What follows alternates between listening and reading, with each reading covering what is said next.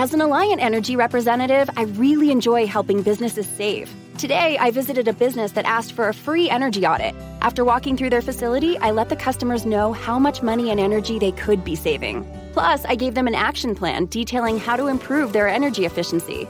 I showed them how they could save even more with rebates from Alliant Energy on equipment upgrades. If you are interested in saving energy and money, schedule a free energy audit at alliantenergy.com/energy audit. Showing your good side has many rewards. Become a donor at Grifols Plasma, and your plasma can make life saving medicines. Millions of people depend on these medicines to live healthier, more active lives. And every time you donate with Grifols Plasma, you're compensated. You can receive over $500 the first month.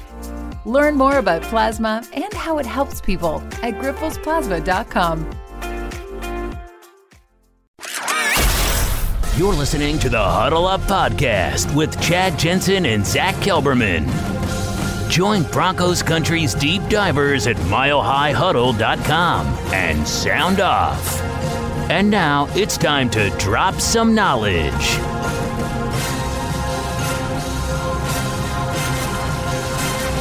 Welcome in, everybody, to the Huddle Up podcast, presented as always by Mile High Huddle and powered by Overtime Media. I'm your host, Chad Jensen, and with me, as always, stepping into this octagon, if you will, is my partner in crime, who you know and love as the lead NFL writer for Heavy.com. He is Zach Kelberman. Zach, the octagon, of course, I say in jest, but it appeared as if two guys at Broncos camp on Monday, that's where they would have preferred to have been. Yeah, and you know it's bad, Chad, when Derek Wolfe, of all people, is the peacemaker, as he was today, stepping in, intervening, as with Joe Flacco between uh, Courtland Sutton and Emmanuel Sanders today. They were throwing hands, Chad, hands, water bottles, elbows, everything out there. It got pretty ugly. You know, we talk about it that these fights are not surprising, they're inevitable, but it, it reaches a new level when it escalates to physical violence as it did today. And I, know, I hate to put it in such a grand term, but you can't have that happen between two players on the same team. And as Fangio said, and as we'll get to, it just can't happen. Yeah. So much to get to today. We're going to dive into it here shortly, but just a couple of quick matters of business. If you're new to the show, make sure you're following us on Twitter at HuddleUpPod.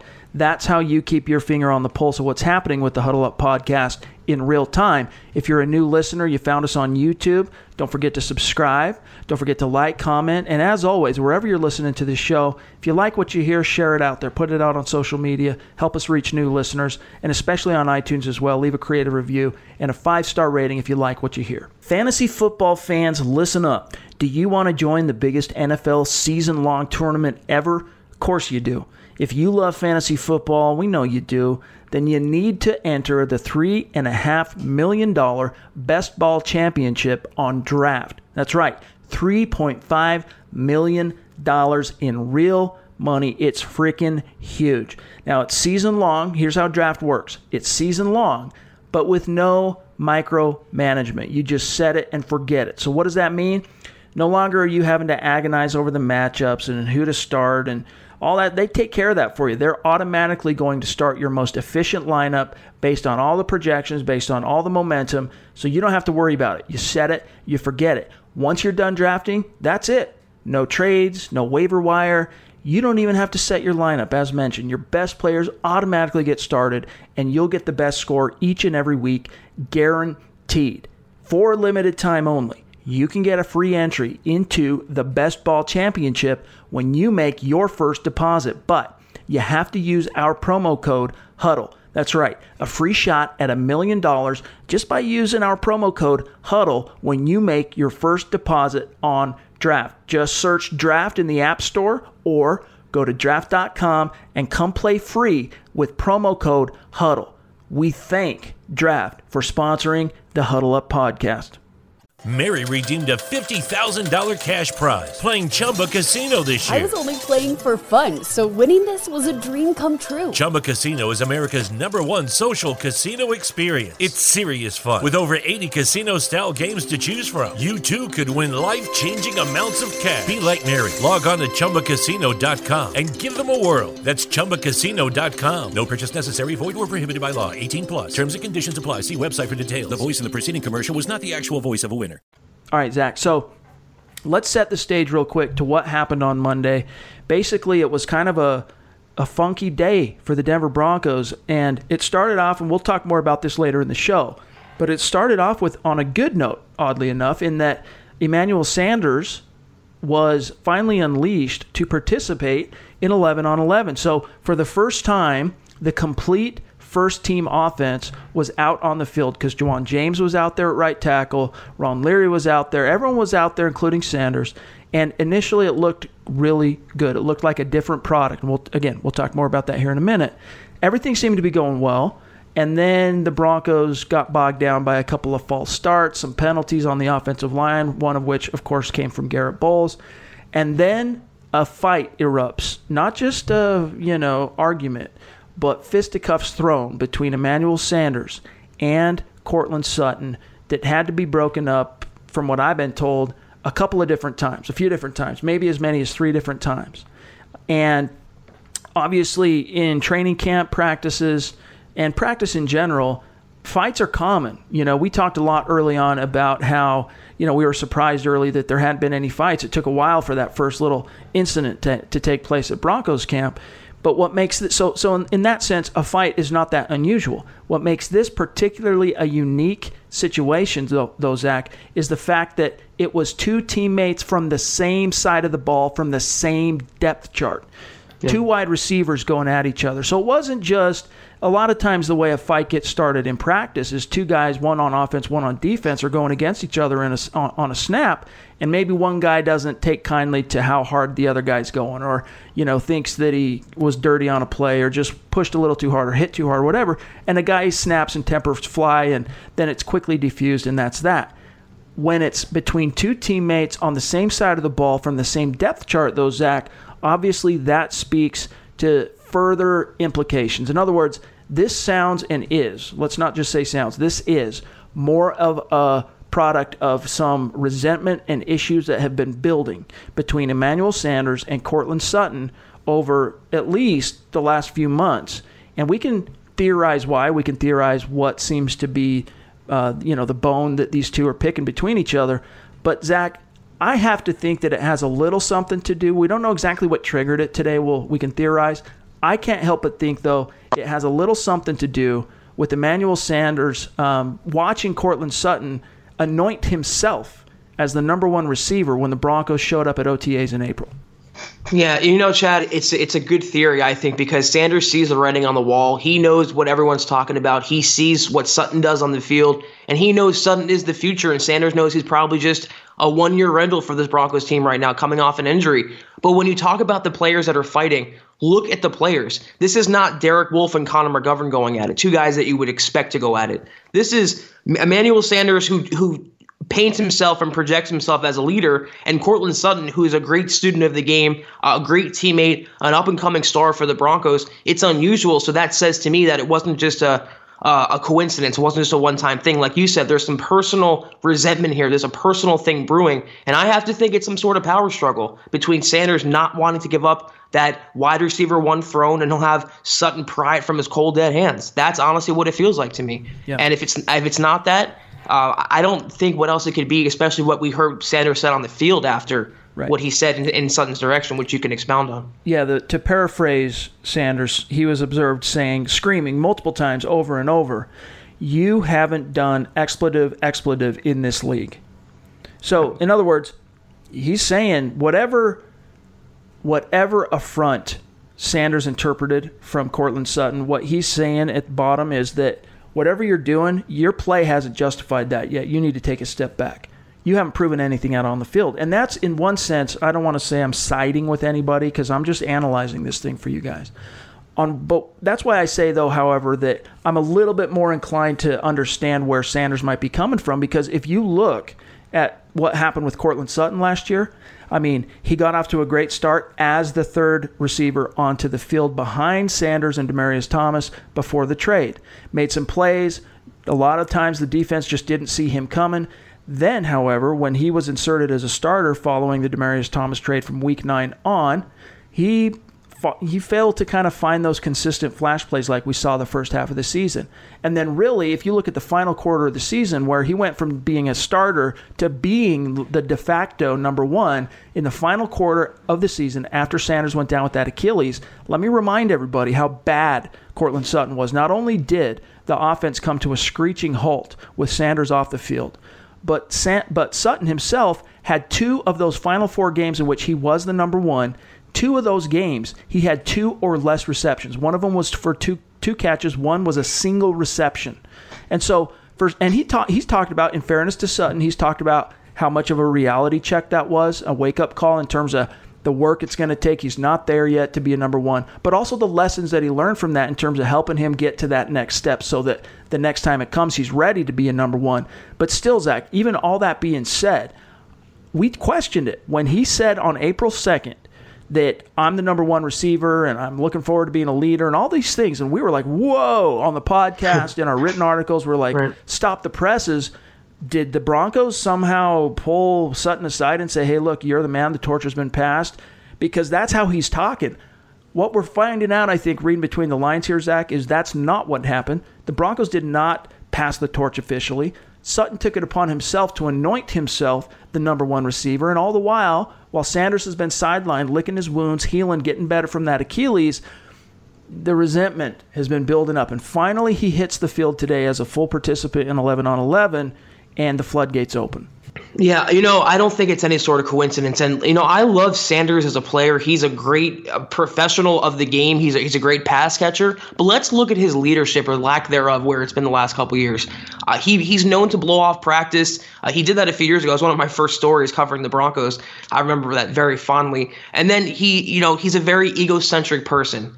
So it, it wouldn't surprise me that he's watched Sutton and he knows he's heard what's out there. It doesn't have to be said that the torch is going to be passed. The Broncos don't have to pull Sutton aside. It's obvious. Sutton showed last year he has wide receiver one traits. He is the future of this offense. Sanders limped into this year literally and figuratively on the last year of his contract, coming off an Achilles. What meanwhile, Sutton's been dominating practice again. He's forming that chemistry with Joe Flacco. He's looking to, you know, have a breakout season. To me, and then Sanders gets on the field for 11 on 11s for the first time, and then he, he, you know, he erupts today, given the opportunity, given the fact that he's feeling himself. That's no coincidence to me. So it's a pure power play. It's a full ego move by Emmanuel Sanders. It doesn't take anything away from him. That's just the type of person or type of professional he is in this locker room. But it, it's no surprise that it happened today when he's trying to find his groove and he's trying to reclaim that reputation. He said it himself earlier this offseason. He wants to be a Pro Bowl receiver, he wants to be in the NFL top 100. Those little things mean a lot to him. Some players don't care about little accolades like that, but those titles mean a lot to Sanders. He doesn't want to give up that title of wide receiver one, and he sees Courtland Sutton taking it. Mary redeemed a $50,000 cash prize playing Chumba Casino this year. I was only playing for fun, so winning this was a dream come true. Chumba Casino is America's number one social casino experience. It's serious fun. With over 80 casino style games to choose from, you too could win life changing amounts of cash. Be like Mary. Log on to ChumbaCasino.com and give them a whirl. That's ChumbaCasino.com. No purchase necessary, void, or prohibited by law. 18 plus. Terms and conditions apply. See website for details. The voice in the preceding commercial was not the actual voice of a winner and he is not happy about it, Chad. Yeah, and it's just it, it didn't sound like by the time the practice concluded that there had been any you know burying of the hatchet. In fact, after practice, when uh, the Broncos were done, Sutton, I was told, ran to the back entrance to the locker room and was chased by Mike Klis trying to get a comment. Wouldn't give it to him. Into the door, disappears. Meanwhile, Sanders very calmly collects himself, walks straight through the media through the front door, politely declines comment, and neither one of them ended up commenting on what happened. But to me, and of course, here's the thing: a lot of fans don't maybe don't realize this, but the, their day is not over once practice is is done. I mean, they go inside, they're going to eat. Uh, they might catch a shower, but they're going to eat. They're going to work out. They might lift. They're going to go into the, the film room. They're going to have meetings. They're going to be stuck with each other further on throughout the day. So it's probably going to be some, you know, hopefully uh, not so awkward in terms of let's hope that once they got out from the scrutiny of everybody else and, you know, they were inside the building, maybe they could iron out the kinks. I don't know. But what I've told, what I've been told is this, and here's what I don't, I can't say for sure which of these are true. I heard two different things. I was told two different things. And I think part of this, Zach, is that people there watching this unfold, you know, they had different perspectives. You know, they're interpreting it in different ways because, you know, you're at a distance, you're watching this, you don't necessarily know everything as it's happening in real time in terms of all the information. But we talked about and mentioned that there was the false starts. Okay, after practice initially started, the offense was looking good. Sanders was out there, things were cranking. Then the false starts, and that one of those false starts was on Garrett Bolles. Now here's where things get unclear: is that I've been told on one hand that Emmanuel Sanders, you know, jumped on on um, GB on Garrett Bolles for the false start and kind of got after him, and that Sutton somehow took exception to that and fired back at Sanders. And then I also heard the converse. I heard the opposite of that, that it was Sutton who jumped on GB and Sanders checked him, saying, you know, this isn't your your job. Now I can understand it in both ways. Like if it happened with Sanders being the one jumping on and Sutton, you know, taking exception and vice versa, both make sense to me. But at this point, we don't know exactly which way it was triggered. But it does sound like Zach somehow that last false start that was triggered by Garrett Bolles was what somehow was the, the straw that broke this camel's back and set it off. It's also been the bane of contention, you know, through the first couple weeks of training camp, Chad. Something Vic Fangio has talked about: the pre-snap penalties, the mental errors on the offensive side of the ball. And when it's the same culprit, the entire team starts to get frustrated because they're all getting blamed for one guy making the same mistake. I'm not surprised if that's what happened. Someone blew their lid. But if Emmanuel Sanders, a veteran leader on this team, or supposedly calls out a young player, and then another young player calls out the leader for calling out the young player, that is not a good leadership power uh, set up there. That would mean that Sanders is not respected at all, and it, it, signals like an old guard, new guard thing where you know the younger players are kind of making their presence felt. Either way, uh, the writing's on the wall as far as I'm concerned, and I think Sanders sees that too. That's where I keep coming back to. He knows it's probably his last year here. He knows Sutton is going to be the man for years to come, and he's doing everything in his power now, physically and emotionally, to get back and to still make his presence felt some way, and to hang on to uh, what he accomplished, and hopefully make that that battle a little tougher on Sutton, who is the future regardless. You can't stop Father Time, Chad. Ultimately, and that's true. However, here's where things really get interesting is that that might be true that he sees writing on the wall and he's you know he's doing what he can to stop the onset of the inevitable however you can't deny we can't deny and it was the same last year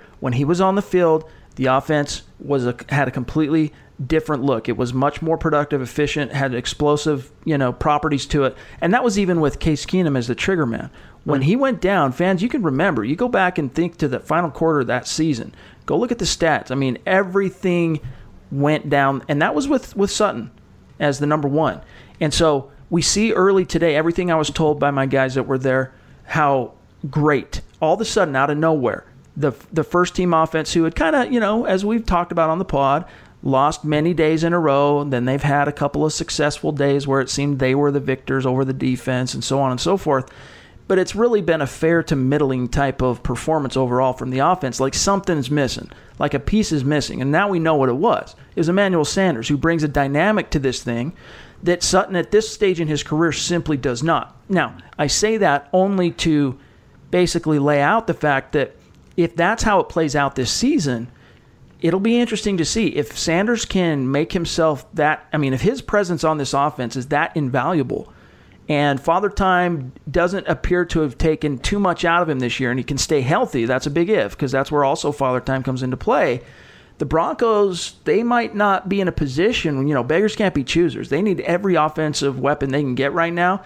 And if a year from now we, we find out that, you know, Sanders had himself a solid year and the offense, we know what it looks like when he's not there, the Broncos are going to be in a tough position in terms of what do we do with this now 33 year old wide receiver who is has established himself as such an integral part of our offense. Meanwhile, though, the flip side of that coin is the onus remains not on Sutton or on Sanders, but on Sutton. Sutton's the one that has to show this front office. Look, it's going to be okay after after 2019 for you to let Sanders go because I have arrived. I'm here, and we just haven't quite yet seen him make that leap, and we're not going to be able to see it till the actual games come around.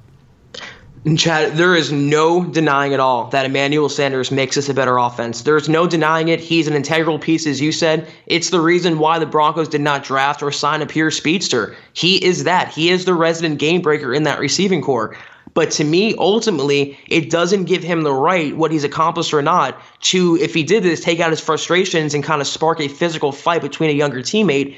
If it's based and rooted in jealousy or resentment or envy or whatever, uh, if he had a valid reason, sure. But to spark it over the fact that he feels threatened because Sutton hasn't proved himself, I mean, that's that's it takes a little too far. He knows what's up. He knows that even if he has a good season this year, Emmanuel Sanders, he'll probably sign somewhere else on a, on a prove it deal. He'll probably get a, a two year, three year contract at most. Meanwhile, the Broncos are set for a while with Courtland Sutton, DaeSean Hamilton, Juwann Winfree, Tim Patrick, all young receivers. All one thing that Emmanuel Sanders does not have on his side, and that's simply age.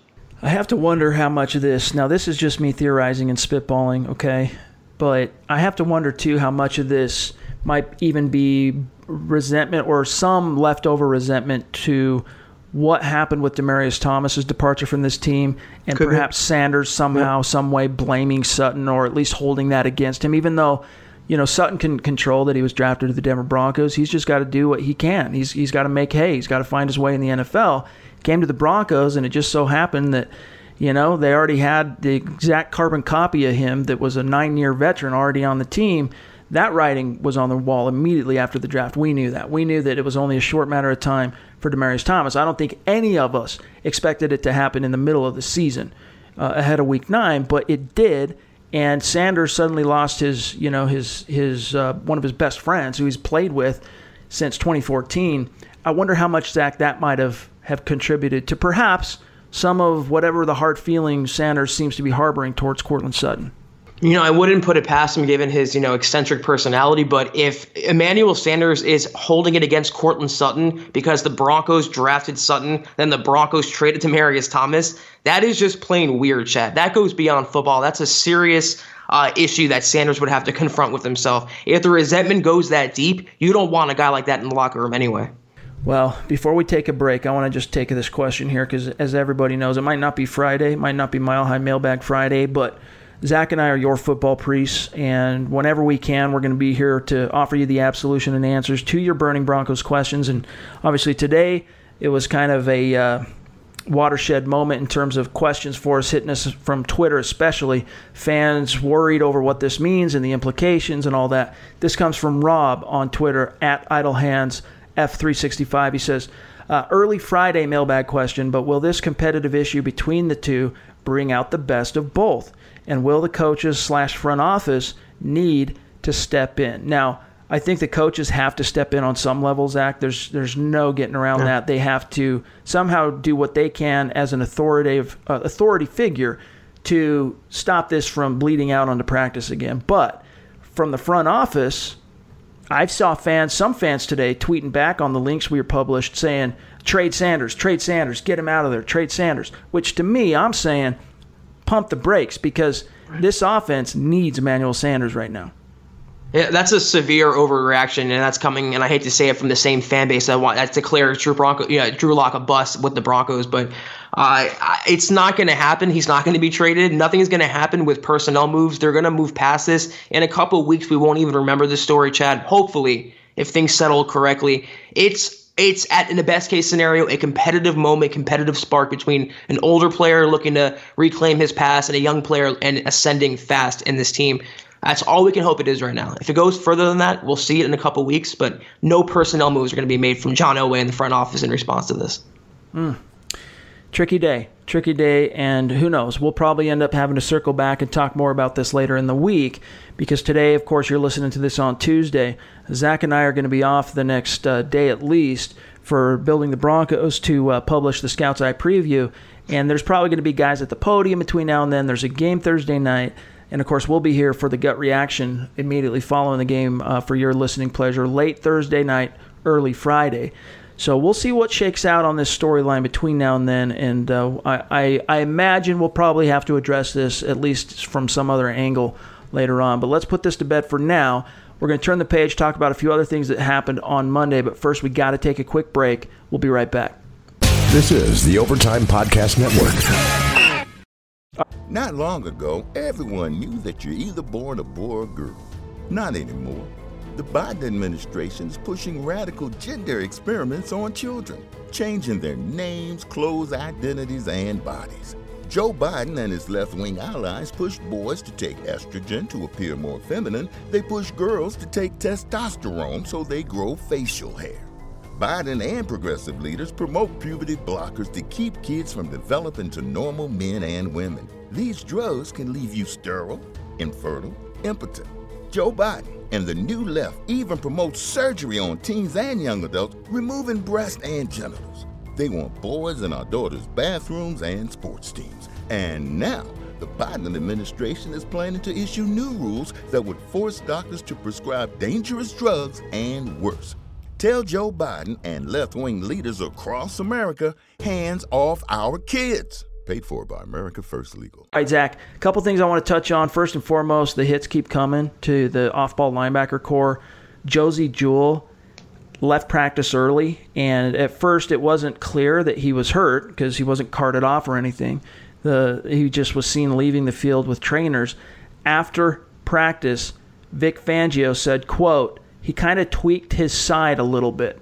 I told Vince Garcia, he was one of the athletic trainers, the head, in fact, to take him in and start treating him. Closed quote. So once again, we don't know. It doesn't sound serious, Zach, but with now Todd Davis down, now Josey Jewell, the two starting duo down, plus Joseph Jones, who technically, not counting Dekoda Watson, who has hasn't played off ball linebacker in a while. Joseph Jones was the next most experienced linebacker the Broncos had. He's down. His his timetable to return right now is up in the air. It could be a couple weeks with a torn pec or a pec or excuse me, a tricep injury, it could end up costing him the entire season. We don't know yet. Meanwhile, that leaves that puts the onus on the Alexander Johnsons of the world, Keishawn Bierria, Josh Watson, and Joe Dineen. So if in fact this injury ends up costing Jewell more than a day of practice, do you see the Broncos maybe having to make a move in terms of bringing in an outside guy?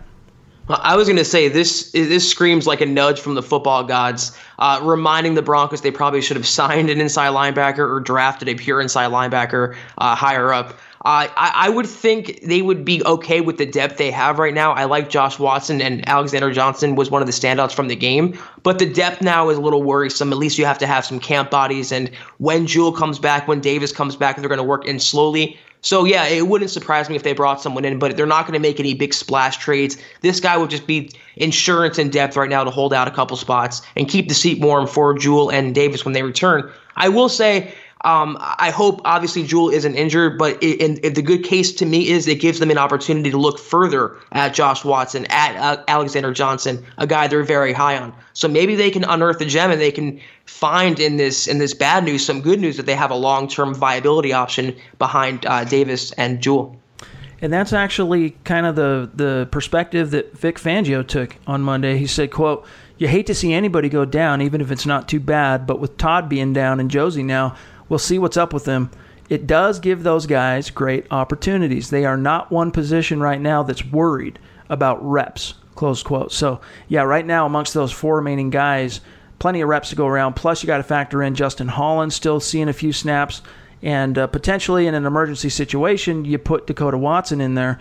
And in fact, I know when camp opened, the Broncos were even rotating uh, Jeff Holland in at off ball linebacker just to kind of see how it looked. I don't love that but they they did try it out. So we'll see how that shakes out. But yeah, one of these guys, I I hope we have to hope. I think you know takes this this thing and runs with it. And if that ends up being Alexander Johnson, great. I mean, it was kind of cool watching that game. Really seeing him, at least in my opinion, for the first time with an extended look on defense with the Denver Broncos. And that six foot two length man at off ball, it just makes the defense look different. Now, obviously, with that size you lose a little bit of the lateral twitchiness in terms of just that quickness that comes with a smaller guy, slightly smaller linebacker, like even a Joseph Jones. However, I liked what I saw from from Johnson for the most part. Yeah, I can definitely see why now the Broncos committed so heavily to him last year. It kind of caught a lot of us by surprise, but they think they have a long term uh, project, and he's gotten better since what you know from what we saw last year on the field. He's definitely, I think, going to thrive more in Vic Fangio's system, as most players players do. But yeah, he's the guy to meet Chad, not Josh Watson, not anyone else. He's the one that's going to benefit the most or potentially hurt his case the most from this absence from Jewell now. So hopefully against the Seahawks, he steps up and and you know establishes himself truly as that direct backup to the two starters. All right, last thing I want to touch on today, and then we'll get out of here, is just kind of a kind of an update on the quarterback situation. So, two things. One, we learned from Fangio on Monday that yes, in fact, we will see the debut of Joe Flacco with the Denver Broncos on Thursday night against the Seattle Seahawks. It's unclear, and the Broncos have not yet decided exactly how long uh, Flacco is going to play. My guess would be two or three possessions you know, which might end up encompassing like the first quarter, but they're not going to risk him too unnecessarily in the in what will be his first preseason game with still after that game three more to go. So we're going to see Flacco. I want to ask you what you expect to see there. Well, let's let's start there. What do you expect to see from Flacco in this in this opener? What version of Flacco, especially considering that on Monday he was picked off a couple times by Kareem Jackson, both of which were returned for scores. Yeah, I think you know it, it's so hard to read into preseason because I think the Broncos coaches will be purposely vanilla as to not give anything away. Uh, on the other token, my heart would say that Flacco would want to push the ball down the field in his first opportunity to kind of you know already get back to that reputation as that big arm guy who still has a place in this league. I would not be surprised if he got two or three series, and in those two or three series, they took a few deep shots down the field just to see what they can do. Even if he gets picked off, it's still preseason. They can still justify it as preseason. It doesn't matter just yet. It's not the regular season but my brain tells me you'll probably see uh, maybe seven, six points, maybe three points. It's not going to be some explosion in his three series. He still has a lot of work to do, a lot of chemistry to build, but no injuries, Chad, and maybe some productive drives. I think that would be a success on Thursday. The other thing that we learned on Monday, first off, as regards Drew Lock, both of us talked about in the podcast following the opener that as you know, let's just say unprepared as, as Drew Lock appeared to be for NFL speed. You know, he looked like a deer in the headlights at times, even though, you know, he completed, I think, seven of 11 passes. And, you know, on paper, he looked efficient, even though his yards per completion were, were very, very low. However, we came out of that saying, look, you know, you want to get the most out of Drew Lock, you want to develop him. That's what the preseason's for. Give him the reps, give him additional reps, give him the second team reps.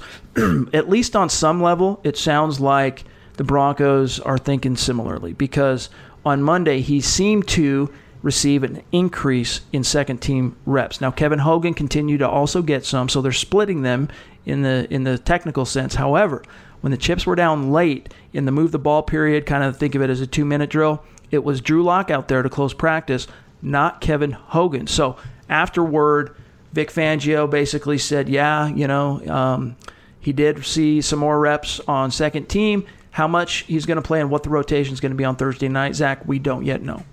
Yeah, I could see it both ways, Chad. Honestly, if he wants to motivate Drew Lock, if he wants to take a tough love approach, he can start Hogan over him. Yeah, we'll we'll see how it shakes out. I mean, it's uh, you know still early in the process, and hopefully, all I think all we can ask for is you know we get to see a, a, another extended look at Drew Lock, as he did receive quite a few snaps in the preseason opener, and he needs to continue to get a lion's share of those backup reps. However, the Broncos end up divvying them out. So that'll do it, though, for today's episode of the Huddle Up Podcast. Zach and I, as mentioned, will be back in the saddle on uh, following immediately the Thursday night game.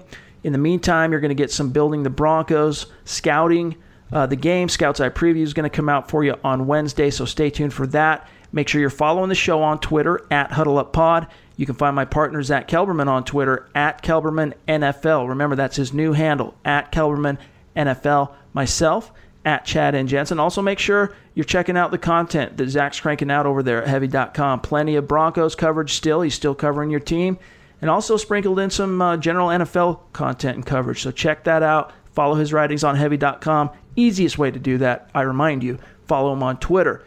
All of our listeners on YouTube, keep doing your thing. If you like what you're hearing here, also go on Apple Podcast, give us a creative review.